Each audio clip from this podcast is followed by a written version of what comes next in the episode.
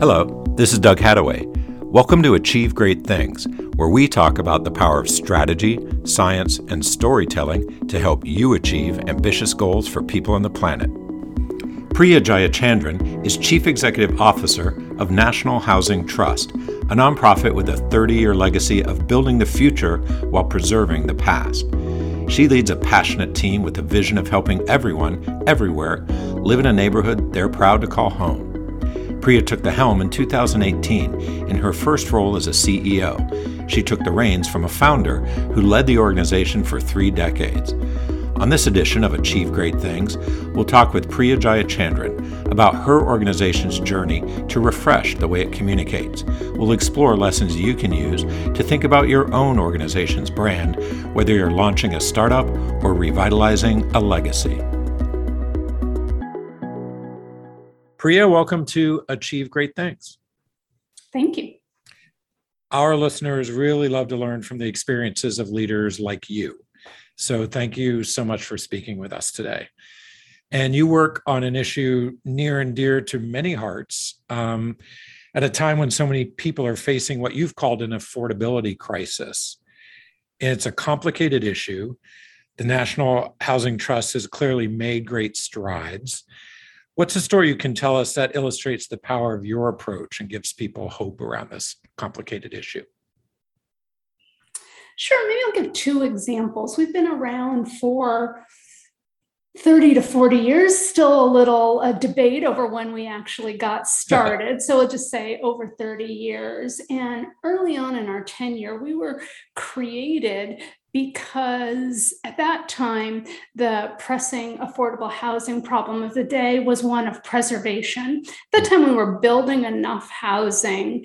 But in the 90s, you were somewhat suddenly at the end of the original expiry of a lot of the housing subsidy programs that were created in the 60s and 70s. Fast forward 30, 40 years, policymakers back then effectively kicked the can down the road and said somebody else's problem and now that time was up. And we helped elevate the issue of affordable housing preservation. And through our leadership, along with others, we were able to get legislation enacted that helped a lot of that housing remain affordable through technical solutions, but I think more generally, we helped elevate the concept of housing preservation. And I use that example because, kind of come full circle, we are at a moment where as a country, we now have both a production and a preservation crisis. We are no longer building enough housing, and that's a huge problem. And you have a lot of policymakers, cities, and states focused on producing new affordable housing. You see it probably most acutely in California. That's all well and good, and they should be focused. But at the same time, sometimes right now you're seeing that they're focused at the expense of preservation. And so it's the new shiny thing is we need to produce affordable housing. That's mm-hmm. all well and good. But if you're losing housing at the same time that you're creating housing, you're effectively treading water. You're not you're not getting anywhere. And so I think that our history of highlighting the need for preservation was both ahead of its time, but also still relevant. And the word preservation here is obviously a key one. It's speaking to preserving the affordability. That's and right. Also the buildings. It, it is. And I think that we've tried and i think you know your team is you know, part of our communications work is i would argue also preserving the dignity i think mm-hmm. historically you're right it was about preserving affordability maybe even more it was about preserving a, a certain program or a certain contract mm-hmm. i think as communications and we've evolved, we've tried to make it a little bit more user friendly and a little bit more uh, broad. And so I think we're trying to preserve somebody's home. We're trying to preserve their dignity. We're mm. trying to preserve potentially their building, maybe their subsidy contract, using it a little bit more broadly. Right. And you mentioned working with the Hattaway team. Let's dive into that. Um, you worked with our team, colleagues of mine, as part of our pro bono program, and you applied in 2021 when you said in your application the organization was at an inflection point. Tell us what was going on. And as you know, the, the conversation here is sharing lessons from your journey of refreshing your brand and the way the organization communicates for those who are listening who might be thinking, oh, yeah, we, we might want to do this. So, what was going on with your organization? What opened your eyes to the need to, to take a fresh approach to the way you communicate? Sure. I joined the organization at the beginning of 2018, succeeding uh, effectively a founder who had been at the organization for 26 years. And I like to joke that um, succeeding a founder, it's like reverse dog years. So I had been in my role three years, and I would say that's like for a regular leader not succeeding a founder, maybe like one year for a regular leader. It takes three years in succeeding a founder to do some of that backfill and infrastructure and setting the organization up to then start to think about the future. There's a hmm. lot of maybe structural work that you have to do. And by early 2021, I'd been in the role three years and so had the good news done a lot of that. And so was now at a point that i could be a little bit more forward looking and external looking and think about who is it we want to be? What's the story we want to tell the world? What's the impact we want to have? And i think that our brand and our communication, it was obvious that it needed an update. My predecessor was great for the organization, was a, different person. He was one generation older, a male, uh, white, and had a different identity. And a lot of the story that we told and projected really reflect him, reflected him. And the composition of the organization had really changed, not just me, but the staff. And so many of the words, the images, hmm. The look that we projected reflected a prior time and didn't resonate with me or the rest of our, our staff. And so wanted to tackle that. And, and candidly, we had budgeted for a couple years to maybe do the website or maybe do the logo. But I think in my heart of hearts, I knew that we needed to look at it holistically. But candidly, we didn't have the budget to do that. And so I didn't want to just do this piecemeal approach. We had this this chance, but we didn't necessarily couldn't afford to do the big thing. And so when I saw the application, I just jumped at it and, and poured my heart into it of what we really needed, something that spoke to my vision for the organization, but more than me, the staff, the current team and board that are very different than they were when we developed the the brand that we had before. Mm-hmm. Um, sometimes when people hear, hear the word brand, they equate that with the logo. you clearly had a lot more in your mind, just from what you just said here. For those, again, for those listening, like, what does all this mean? What does this look like? How do you think about it? What elements did you look at? um, beyond the logo, which was part of that refresh. And what does the brand do? What does it do for the organization in your mind? Yeah, so for me, I guess I, I would say that a brand is the external expression or manifestation of who you are and what you want to be and how if you're a nonprofit how you want to impact the world. Mm-hmm. what's the the message and the impact that you want to leave behind? And i think it's evocative. It, some of it's words some of it's a feeling that is evoked through words images ideas pictures colors fonts uh, all of that. And i think that it was it would have been easy to tackle that website or that logo. But I think that I knew enough, not not a communications expert, not a brand expert, had worked for a couple big organizations in the in the for-profit private sector to know that a good brand pays returns in spades. And so never thought that we would have the benefit of that because candidly, I assume you just had to pay for it and we just didn't have that budget. But was really excited and wanted to think about the whole package and what is that that story we want to tell the world and why are we special? Mm-hmm. And you mentioned as you were talking about it, starting with your team, it sounded like you wanted it to really the way you were telling your story, the way you were showing up in the world, you, you want it to resonate with your team first. Because a lot of times people think of it as external, but in fact, it's important internally too. What, what are your thoughts about that?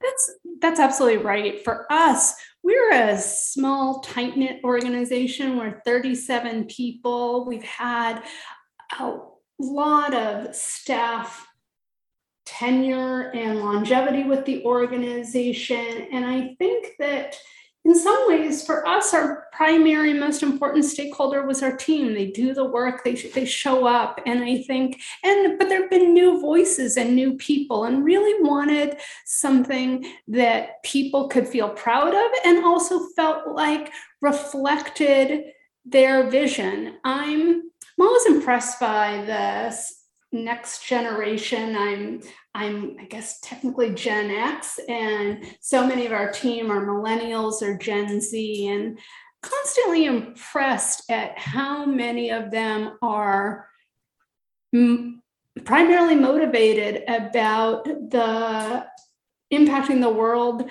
that they w- want. Um, rightly or wrongly, I'd say my generation, when we came out of college, we took the job that paid the best.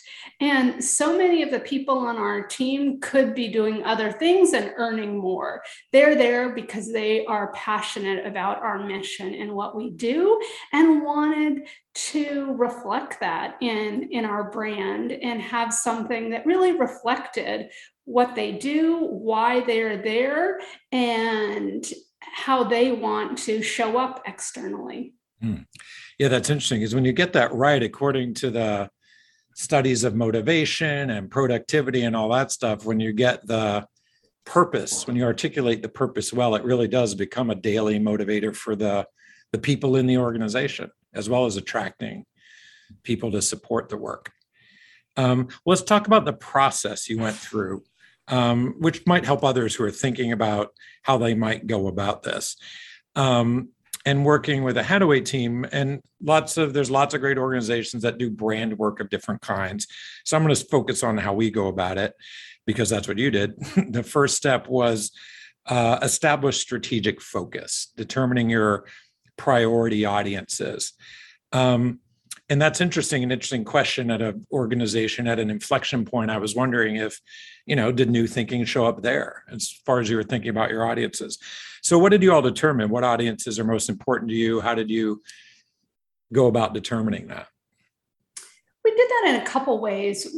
I think internally we talked about it outside of the Hattaway team. But as i recall one of the first steps that your team led us through was an all staff strategy summit. In fact, two. We started with all staff and then a second one, which was a subset of that. And literally asked that question who are your most important stakeholders and what could could have been hard for an organization like ours because despite being 37 people, we've got five unique businesses. Mm. And so, in some ways, they've got their own stakeholders, but there was relatively quick alignment around who our stakeholders are.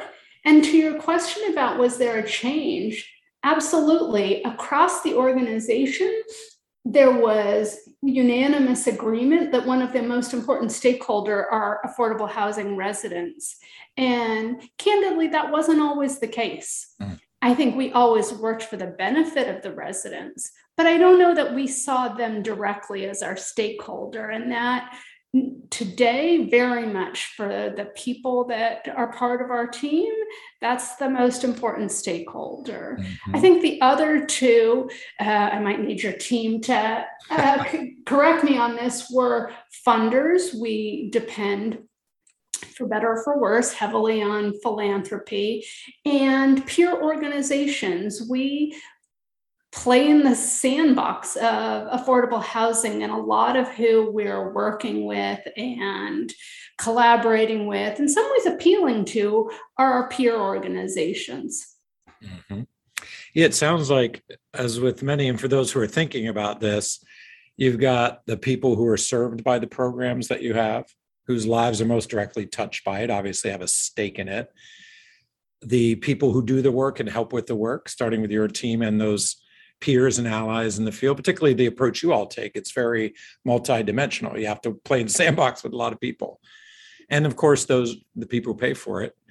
Um, lots of organizations focus primarily on the latter, right? Where the money comes from, and that's where the messaging points to, and you get in this what I call follow the funder, and you start using the lingo of philanthropy or government that can sound very different and off on another planet from the people who are doing the work every day and working with those people in the community.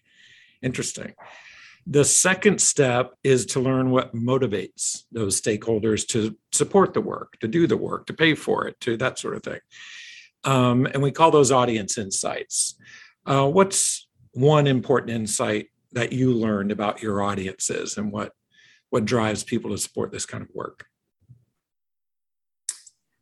I think as a new leader, particularly when you succeed somebody who's been there for a really long time, there's a temptation to say, I want to throw out the past. I want to keep some elements of it, but here's the new vision that I'm going to bring in, and here's here's all that's new. And I think for me, it was gratifying and resonating, helpful in the audience insights to see that that core of what we do collaboration preservation and taking that multidisciplinary approach things that we know but i wondered felt like do people really rec- outside recognize those things and turns out they do mm. and i think developing a brand that leaned into what our strengths were, both historically and going forward, really felt authentic um, as opposed to just changing it for change's sake. Yeah. Yeah, I was looking at, we call that a brand formula where we articulate those those insights on what motivates people, but then how do we articulate those? And it says you're a team of collaborative community builders building a better future by preserving the past, and doing that by uniting practice and policy. Interesting. Yeah. So you're saying that wasn't all new. A lot of that really was authentic, to use a buzzword in the in the space we work in, meaning true to sort of the roots of the organization. Absolutely. You know, the, the policy and practice that, in fact, I think when we started, we maybe even had a little bit of a tagline um, policy informed by practice. And, you know, I think that it's a little bit and i think that's what a good brand does is that it stays true to your roots but it also tells a refresh story and so i think that it was authentic, but then it also wrapped it. And I think what your team helped with is to wrap it in a new, a refresh narrative around it. Mm-hmm. Um, those that formula or framework is meant to guide communications. It becomes the touchstone for messaging and images, and stories, and events, all kinds of things. Um, for you, and I know you're you all are still internalizing it, learning how to use it. Anything rise to the top, like uh, something that's guided you in the way you think about how to communicate or tell the story?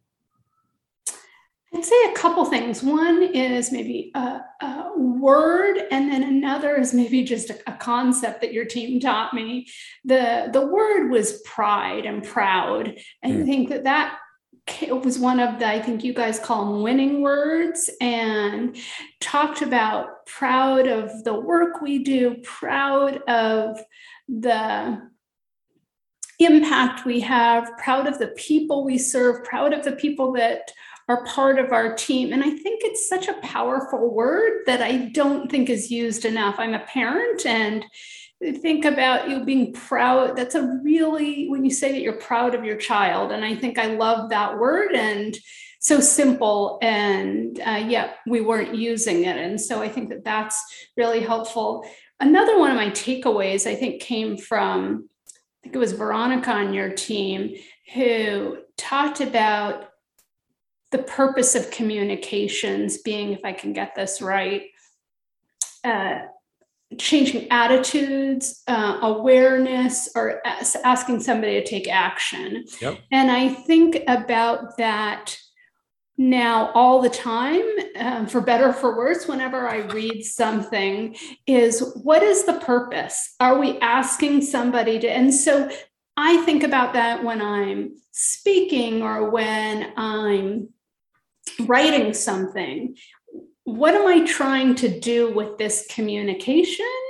Is it just awareness? Is it an attitude change? Or am I asking somebody to do something? And that was really powerful for me. Well, Veronica will love to hear that that was a takeaway. Yeah, that's a framework that we came up with to help do exactly what you just described to help leaders and communicators in any situation just be strategic. What are my objectives? And that's what we call those your communications objectives. Raising awareness about something changing attitudes or motivating action and that can really focus your particularly now we're all bombarded every day all the time. When you have somebody's attention be strategic with how you're going to use that precious moment. The word pride stood out to me too as I was looking at your brand manual, which is part of what you got here. And um, that idea that you want everyone everywhere to be proud of where they live. That was clearly a really resonant idea about the mission and the aspiration of the communities. So that one word does a lot of does a lot for you. And we do, you're right. We call those winning words. What are the, of the thousand things you could say, what are a few you're going to focus on?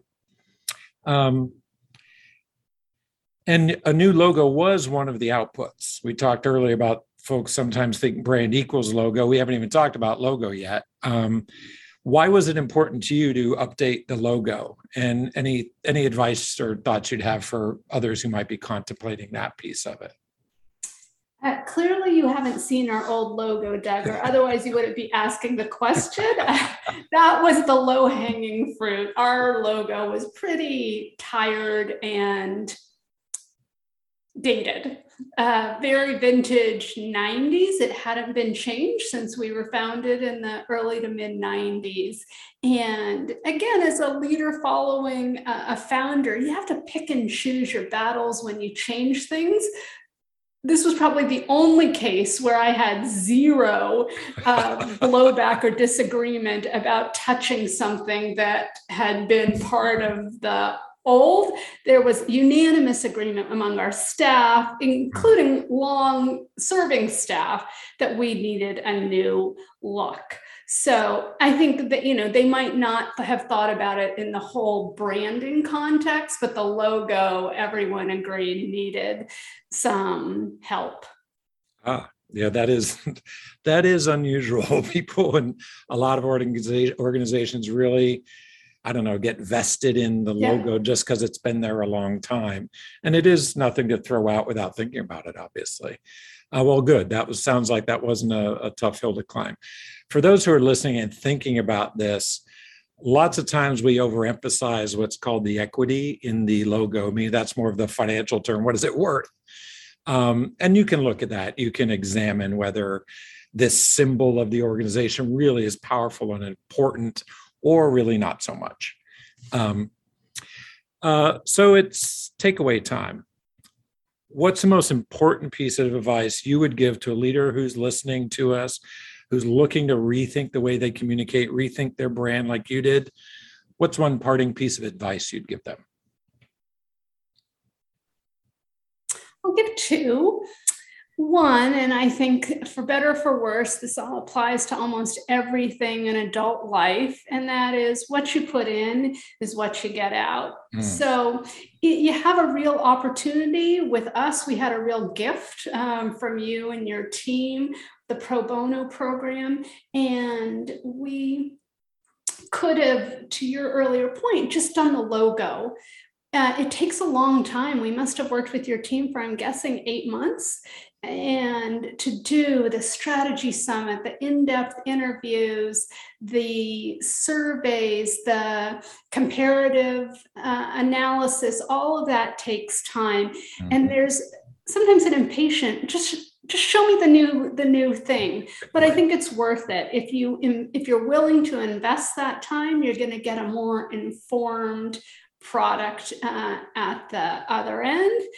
The other is lean on the experts. You've got this amazing team. I think so often with, I think, particularly brands, because we all buy brands and see them, we all think that we're experts. And in some ways, maybe we are. Um, but your team really does um, do this all day long and they've got an expertise. They know what they're doing. They're great to work with and really leaning on them to to lead us was one of the better decisions we made. Well thanks for those kind words. And i'm really uh, grateful to you for the opportunity for folks at Hattaway to work with National Housing Trust because you do such great work. And that's our purpose in life is to help organizations like yours communicate. And I know a lot of listeners are going to learn a lot hearing from a leader who's relatively new to an organization and the kind of issues and questions you are grappling with. So thank you very much for taking the time to share those insights with us. Thank you, Doug, for having me.